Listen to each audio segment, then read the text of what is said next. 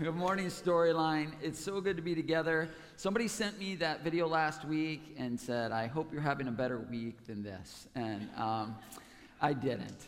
So I actually messed up my neck so bad this week. And I was dumb enough, and at my age, I know I should know better than this. I was dumb enough to sleep on it wrong. Gosh, I'm just getting to that age where you just never know like what's gonna happen, right? And so all week I'm walking around, I'm walking around like this. But I went to a massage therapist and they asked me, you know, what's wrong? And I described how I hurt, how I hurt my neck lifting a fallen tree off of a car that children were trapped in. And um, so she presses on my right shoulder and she goes, oh, wow, oh boy, there's something going on there. And I'm thinking, no, that's, that's not it at all. And then she pushed down my lower back. Oh, wow. She goes, that, there's something there. And I go, so finally I just said, no, look, it's my neck. I, I have a pain in my neck. And she said, oh, no, you, you have one big problem that's all connected. And uh, which is exactly what my wife has been telling me for years. And so, anyways, her, uh, when she said that, it made me think about uh, the passage that we're going to look at this morning in our read through the book of John, and which brings us to chapter 13 this morning. And in this scene, uh, we're in a room with Jesus and his 12 closest friends, his disciples. And this is the last night for Jesus that he knows that he's going to be with his disciples before he's arrested and then tortured and killed. And he's aware of all this. And so Jesus is in this really peculiar place in this moment um, because this is like he, the most important thing that he has to say. He really wants to get across to them. As a teacher, I know this feeling very much. It's like exams are coming up the tension is high, and even the kids in a moment like that are really highly motivated, like, okay, you know, the, the, hundred, the other 180 days that we weren't paying attention, now we're really listening. Like, what is it that you want us to know? And so that's kind of what this scene is like. He's been, Jesus has been talking about his death, he's been talking about the end, and then it gets to this place where he's in an upper room, they're going to have dinner together. And um, actually, what happens is Jesus, being the master that he is, he's going to go beyond talking about what he wants them to get. He even says, I'm going to, I'm going to show you what it is that I want you to, to get. And in doing so, I think in this demonstration, he's going to be showing them that they have one big problem, and it's all connected to everything in their life, everything in life that is making it less than it could be. And so this is what the Bible says. Jesus knew that his hour had come to leave this world and return to the Father. Having loved his own who were in the world, he now showed them the full extent of his love. It was time for supper, and the devil had already prompted Judas to betray Jesus. Jesus got up from the table took off his robe, wrapped a towel around his waist, and poured water into a basin. And then he began to wash his disciples' feet. After washing their feet, he put on his robe and having and said, "Having given you an example to follow, go and do likewise." And now that you know these things, God will bless you for doing them. So, our question this morning is pretty straightforward. It's pretty sim- simple. What is Jesus showing us here? What is he showing us about what the full extent of love is? Now, remember, his biggest concern here is having talked about love for the three years that he was with his disciples. He now wants to demonstrate it. I'm going to show you, is what he's saying, so that you will start living like this. Now, last week we said that Jesus always begins with belonging. And we see this so clearly in the disciples. It's, it's almost like he, they are purposely this group of people that we can look at and go, well, pff, they have absolutely no qualifications at all. Like they, they have no business at all being able to follow Jesus or to be his disciples. So there's no entrance exam to following Jesus. Jesus begins with belonging. Anyone who wants to follow him can. And from belonging, they sl- slowly move toward, very slowly, move into or toward believing or trusting in Jesus. And what we're going to see here t- this morning, I think, is the third leg of the stool, actually, which is becoming. Jesus is saying, watch this.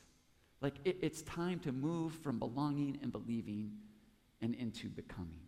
From living in God's grace to my way becoming your way of life or living out God's grace. It's one of the ways that we put it. So, this living out God's grace is described in multiple ways in the Bible. There's lots of different passages that I could have chosen to kind of try to illustrate what does this look like to make the way of Jesus a way of life or to live out the grace of God, okay? Um, but the one that I, I, looked at is one that we looked at actually last winter when we were in the solarium and we went through the book of Galatians. And it's this very short, um, it's not even a passage, it's a couple lines known as the fruit of the Spirit. And, and they are love, joy, peace, patience, kindness, goodness, faithfulness, gentleness, and self control. Living in and out God's grace will become this in our lives. Okay, so that's what we're going to look at this morning of how do those things connect. So the first thing to notice in Jesus' demonstration of the full extent of his love is how important the fruit of the Spirit is. Now, think about this. If we were to read this whole passage, because I pulled some verses out to condense it, if you were to read this whole passage, John, the writer, makes it very clear that Judas is in the room. Like Judas, the man who is about to betray Jesus, he was there. He was in this room. He heard and saw all of this. In fact, Judas was with Jesus for the three years leading up to this moment. And Judas had it all. Like he had every advantage, every resource one could ever hope for to get life right. You think about it this way he had the best teacher anyone's ever had, he had the best preacher anyone's ever had, the best training, the best discipleship, the best moral example. He had the best small group anyone has ever had. He had the best opportunities to care for other people. He had all of that going for him, and it's, his life isn't changed. The gospel of grace, just, it just didn't change Judas. His life did not bear the fruit of the Spirit. So, really, I think that kind of changes, changes our question a little bit like, so how do we know if Judas is in that situation? How do we know if God is active in our life? If we are openly accepting our acceptance and allowing God to work in us? Is it our spiritual knowledge? Well, I hope not, because Judas knew more. Is it how much time we spend listening to sermons and, and Jesus himself? Well, hope not, because Judas did that more. Do we look at how many lives God has changed through us? Well, the Bible says that Jesus' disciples went out and taught people, fed people, healed people. Judas certainly saw many lives touched through what he did. So if we're looking at those things, maybe we shouldn't be. The real test is is our life being changed? Is the fruit of the Spirit growing in us? Are we becoming more loving, joyful, peaceful, patient, gentle, and self controlled? Judas had power, Judas had knowledge, Judas had experience, but it wasn't changing him. It wasn't changing him. Now, the way I think about it would be like, would people who know me best say that I'm a better listener than I used to be? Years ago, I remember meeting with this woman, first time I met with her, and it, this was someone who would go on to become one of my best friends and a mentor of mine. And I thought I knew so much and I had so much to say, and I just let her have it, you know. And at the end of the meeting, she goes, Mike, you are not a very good listener. and I couldn't believe it. And I ran home and told my wife, and Lisa said, I've been telling you that for years, but you haven't been listening. Now, what would people who know us best say about us? Are we less controlling than we used to be? If we're like a gentle soul by nature, are we growing in our ability to confront when it's necessary? If, we're naturally blunt, if that's just our personality, are we growing in our patience? Would our friends, would our spouse say that we're more gracious and open when we're critiqued or challenged, that we're more poised when we fail or our plans are frustrated? Please stop elbowing each other out there, okay? I can see all the this going on. Look, the life that we were made from, the life that we were made for, which means the life that we long for, is one that's cultivated in the grace of God. And it produces a certain kind of very unusual results or fruit, if you will. It's not about how much we know or how correct we are or how right our views are about this, that, and the other issue or thing. It's about the full extent of love taking root in our life, and that looks like our character being changed, being transformed. That's the importance of the fruit of the Spirit. That's what Jesus is inviting us into becoming. More like that. So, and the second thing to notice, I think, is the unity of the fruit of the Spirit. It's going to take me a second to get to this, so hang with me on this one, okay? Jesus could be demonstrating a lot of things here in this scene. I mean, it is a really unusual scene. I mean, I think we can all grant that. So he could be demonstrating like humility and kindness. He stripped down to a loincloth, if you can imagine, which is the equivalent of, of stripping down to your underwear. Loincloth, the way that you knew someone was a slave in the ancient world is that is what they wore. It's a big diaper wrapped around you, basically. And then, after stripping down to a loincloth, he got down on his knees and washed these men's feet in spite of who he was. I mean, the humility, the kindness, the gentleness he could be demonstrating. By, by, the way, by the way, washing feet was so low, so menial in the ancient world that the Jewish rabbis taught if you're rich enough to have a servant, if they're a Gentile servant, they, you can make them wash your feet. If they happen to be a Jewish servant, you can't even make them do that. Jewish servants are not allowed to wash feet. And this is why Jesus' disciples are totally shocked, absolutely stunned at this level of humility and gentleness and kindness. So Jesus could also be showing us basically, he could be showing us his faithfulness, right? That could be what he's demonstrating. Like, this isn't just amazing because he's serving in spite of who he is. It's incredible because of what he was facing. Does this ever happen to you? This happens to me all the time. Uh, actually, it happens to me every week. You have a deadline approaching, and it's something, it's coming fast, it's something big, it's something important. And as it gets closer, it's like, you know, it just, it becomes the only thing that you can see we just become totally preoccupied with it. You lose your peripheral vision because it just is sneaking up on you like this. My family, my poor wife, my friends, they know this about me. As Sunday approaches, you know, I check out more and more. Like, you know, on Monday, Sunday's way out here. And I'm like, it's this little thing, not the big deal. Then Tuesday, Wednesday, Thursday, Friday. And it's like, it just runs me over like a bulldozer. I'm preoccupied, which means I'm less present for the people around me. It's a problem. It's not good. It's something I'm asking God to help me with.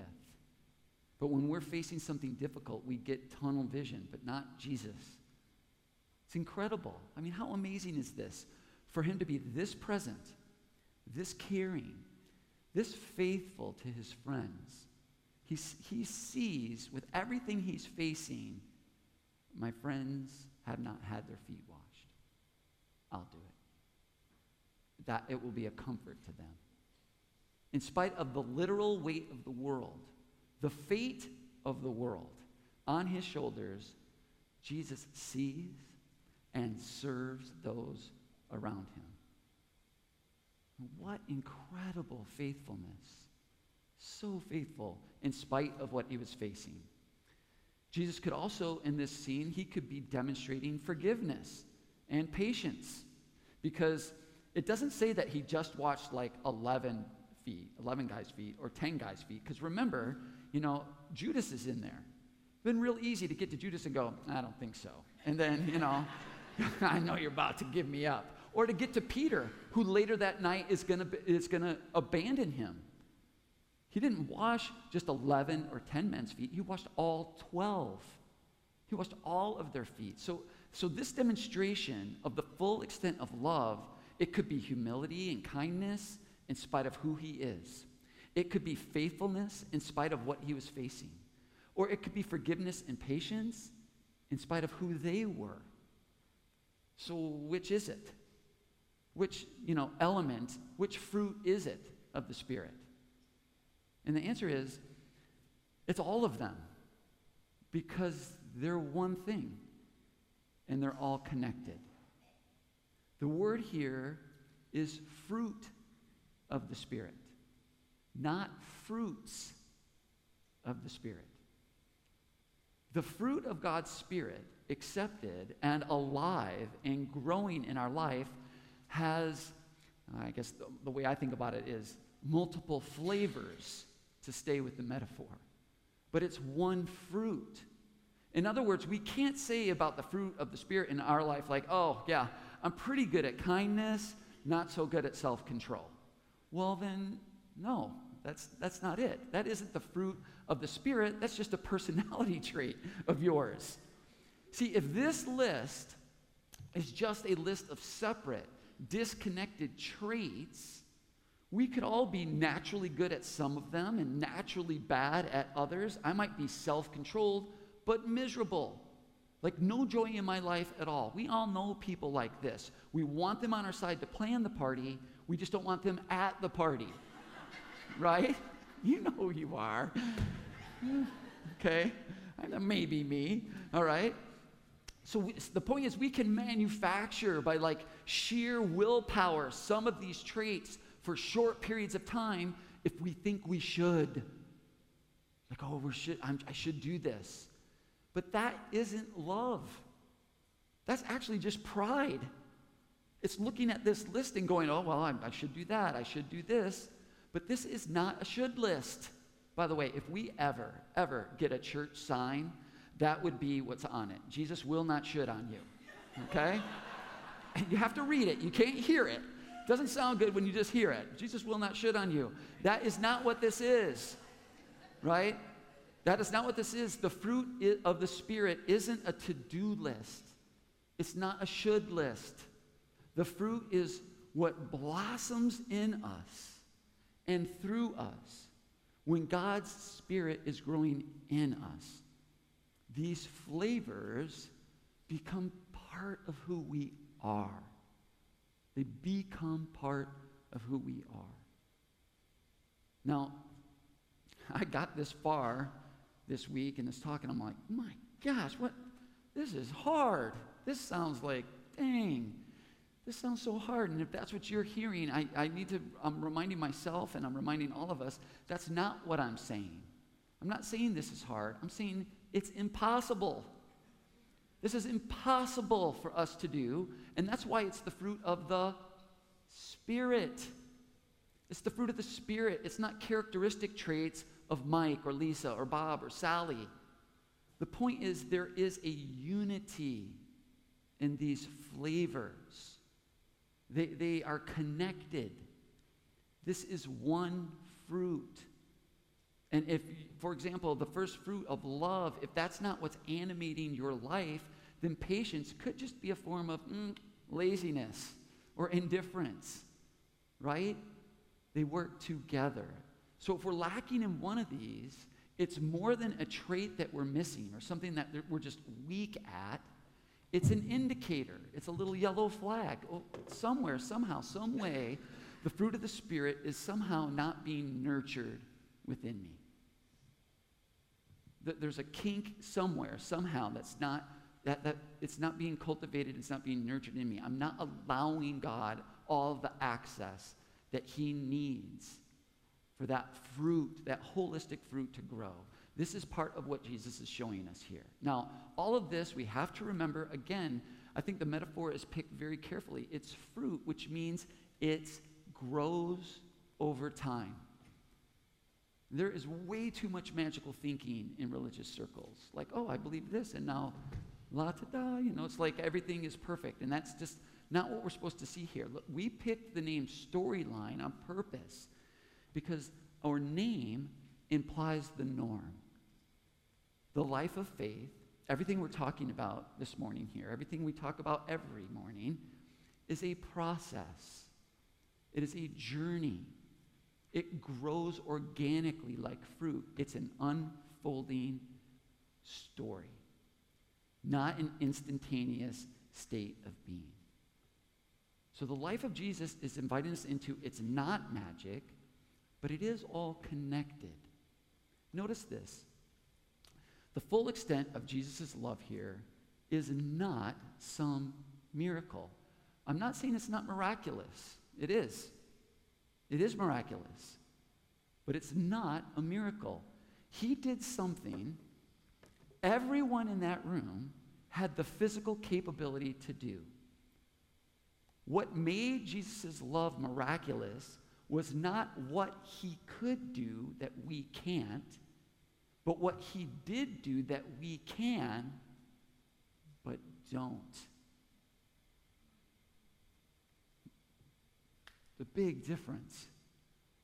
So, in spite of who he is, in spite of what he was facing, in spite of who we are, Jesus shows us the full extent of love by stripping down to his undergarments and kneeling to wash. Now, if that is love, if, if that, the only conclusion that I can come to is, oh my goodness, I, have, I am so far from being that kind of person.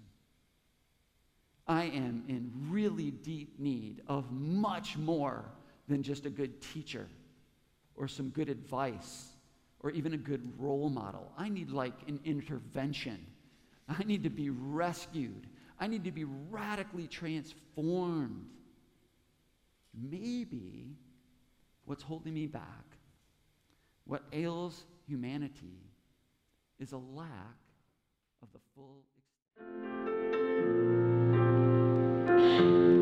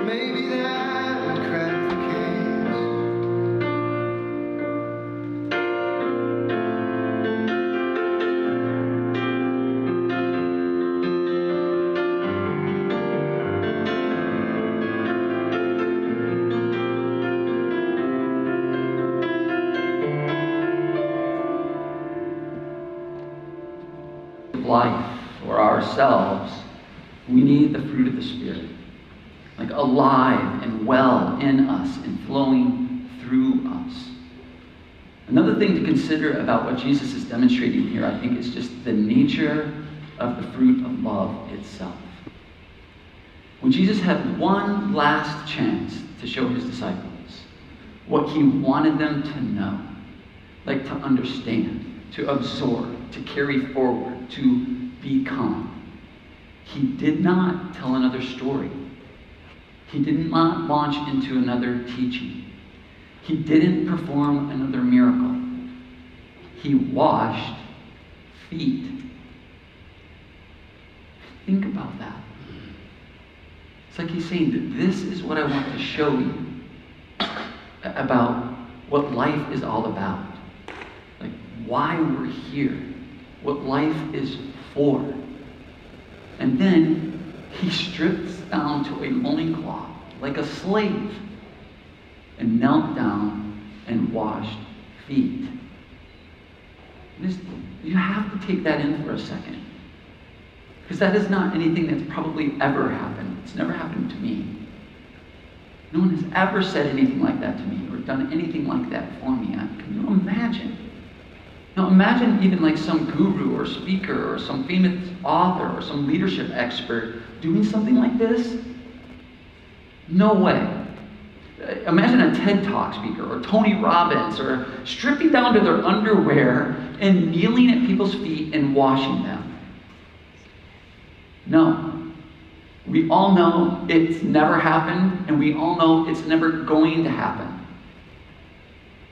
This is unprecedented. You cannot find an example of any teacher or master or leader of any movement doing this in all of ancient history. This is it. There are no more examples of this. This is unheard of, this is revolutionary, and this is what God is like. It is almost more, it, it is more than we can truly take in. Unbelievable. The full extent of love. This is what God is like. So, two, two ideas, two thoughts I want to share about the full extent of love. And the first is that it's washing. It's washing. And to, to it's, it's cleansing. To wash is to clean. And that is to imply that the status quo, like, isn't the best we can be. Like, there is more, there is higher, there is better. We have room to grow. But here's the thing here's the catch. To be able to ever say that to another person and have them receive that as love, we have to be so deeply connected to them that they know already that we love them. That they belong with us, they belong to us, and we belong with them, so that they believe us when we suggest we can do better. We can get more out of life, and we can give more to it together. This is not a get your act together washing. This isn't like lobbing some soap at someone from afar and say, get your, you know, get cleaned up, and when you do, you know, come, come see me. It's not doing that, that from way outside of someone's real everyday life. That's not what love is. There is there's way too much of that going on in this world. Everybody, everybody from all over the place has ideas about what would be best for me. They're shouting it from every channel and every newspaper and every culture and every religion. If that's what the world lacked, the world would be perfect. There's plenty of advice for how you, you, you can clean up your act and be more like me. Right? My God, it's everywhere. It's deafening. No, that is not what Jesus is doing here. He, he is assuring human beings through the care and the time that He's already invested into them that they are already a real part of His life that they belong to Him and He to them. These disciples know already that he loves them. Now let's move forward together. This washing begins with belonging. It has to. If it doesn't, it's what psychologists call conditioned conformity.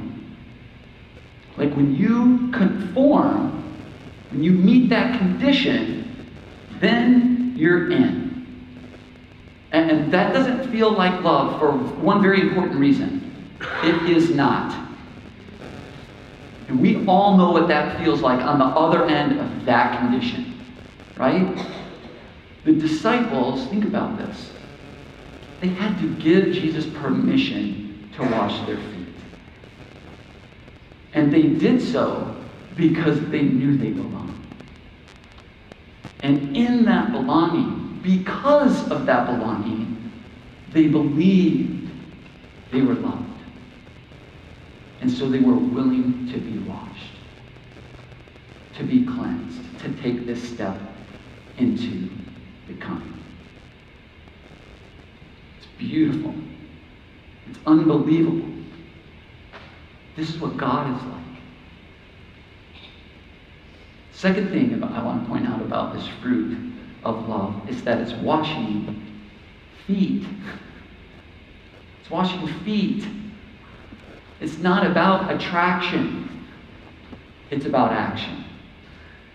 There is a kind of love, or a thing that we call love often, that really is just hunger.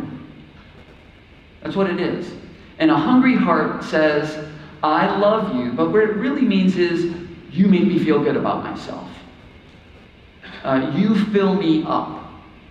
Or me getting to do this for you is something that makes me feel good about me. This is love based on attraction.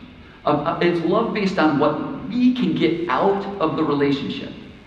But God's love doesn't come from a hungry heart, it comes from a full heart. So here's the question. When we ask ourselves, what exactly is he demonstrating about love? We finally get to this question is how do we get a full heart like Jesus? How do we do that? And this is what both ancient wisdom is telling us in the Bible and in Jesus, and now modern science is backing up over and over again in study after study that we now get that the way that our hearts become full is through loving action. And this is so counterintuitive. I know it. I've, I've given talks about this in the past before that we we have misunderstood the shape of our souls. They're hoses, they're not bowls. The fact that it rhymes is just cute, okay? But we think our we think we're bowls that have to be patched up and, and, and spruced up so that we can hold all of this love. And then when we get filled, the first drop out goes to other people. But that is not the shape of our souls. The shape of our soul, we're hoses. First drop in, first drop out. And that's when hoses are happy. When they're, they're conduits of grace. So it's not about attraction, it's about action. It's about serving people in spite of their attractiveness or what they can do for us or how that relationship could benefit us. It's moving from attraction or hungry love to action. A giving love from a full, from a heart that's bursting with water pressure, if you will. And when we do that, when we act that way, when we live that way, that's what fills our hearts with love. Social psychologists have a name for this. They call it situation crafting. Situation crafting. It's love in action fills our hearts because by putting love into action, we become participants in our own transformation. It's, it's incredible. It's amazing. We act out love first, and then the feelings follow along with our transformation. My friend Susan used to tell me, Mike, we love our way into loving. And I know that's what she meant we love through action our way into loving. into feeling love. Attraction, feelings, follow our love into action. It's not the other way around. In tonight's On the Road, CBS's Steve Hartman has the story that expands the definition of being a good neighbor. It means to be family. Days don't come much worse than this. Is he your husband? Yes. In January of 2020, LeVar's husband of 58 years died in their home. And when the Glendale, Arizona police entered the building, they found such terrible. They had to condemn her house. So, all in one day, you lose your husband and you're homeless. Back to what would happen next?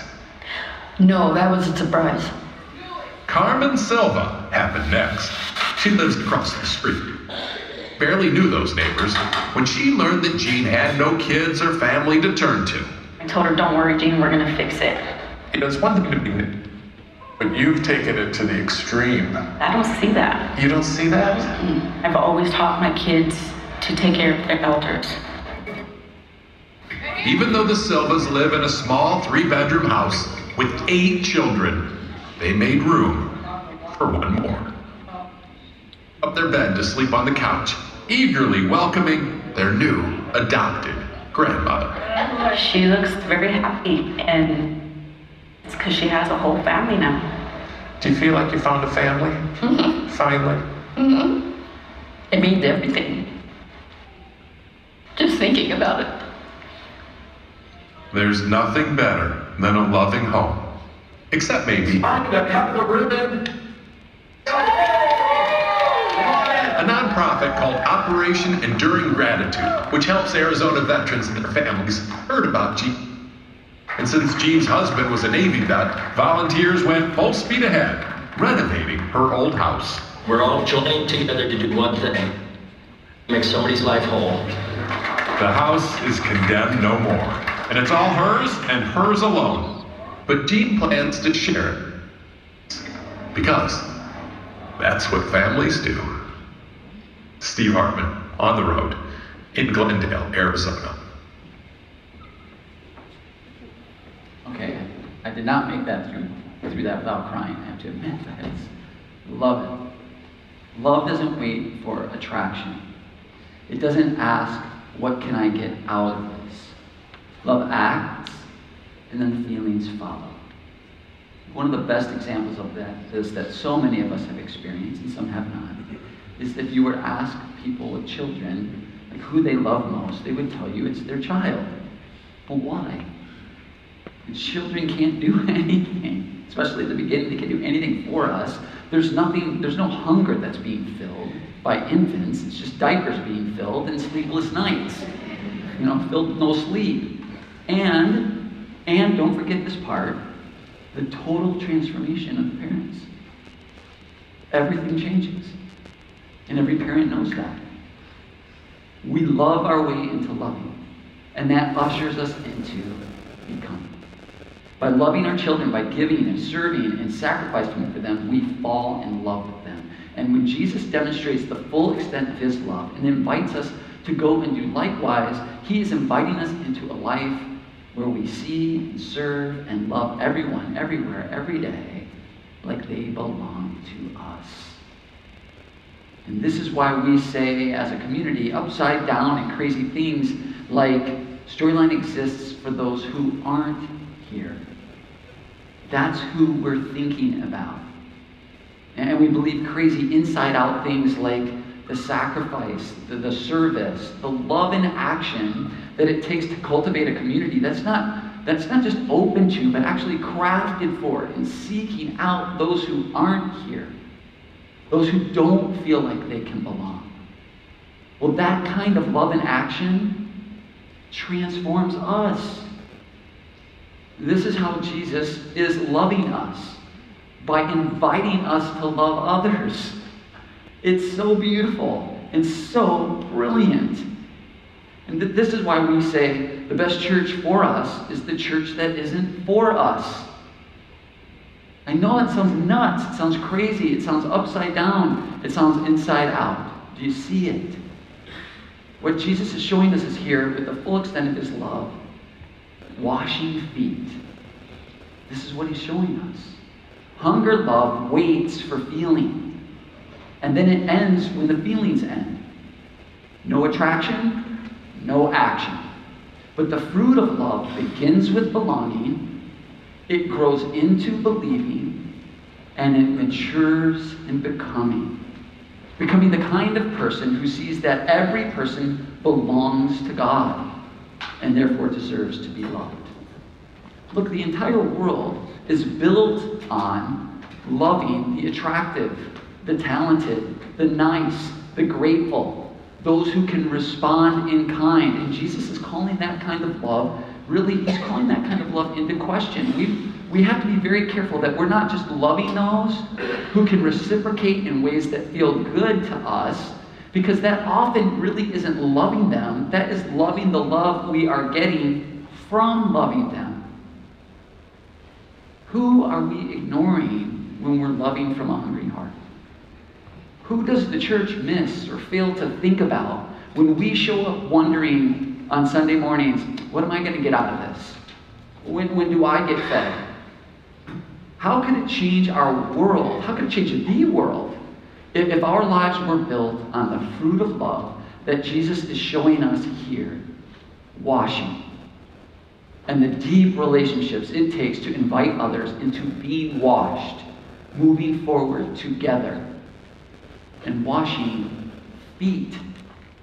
Seeing love as action that leads to attraction and ends with transformation and not the other way around. This is the full extent of God's love. It is what Jesus is inviting us to build our life upon.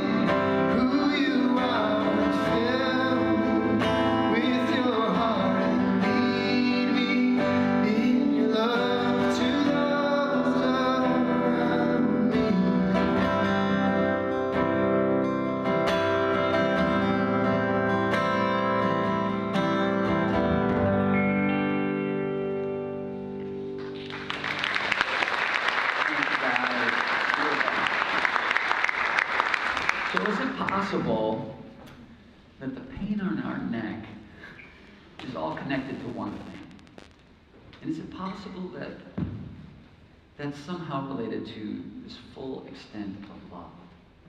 And the ways that we can somehow miss that in our life. And I know that this week, for me, in this encounter with Jesus in this chapter of John, has shown me that for me, I, I think it is.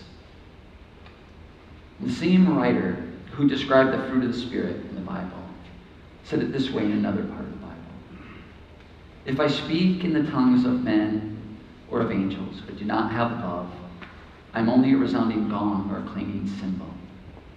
If I have the gift of prophecy and I can fathom all mysteries and all knowledge, and if I have the faith that can move mountains, but do not have love, I am nothing. If I give all I possess to the poor, and give over my body to hardship that I may boast, but do not have love, I gain.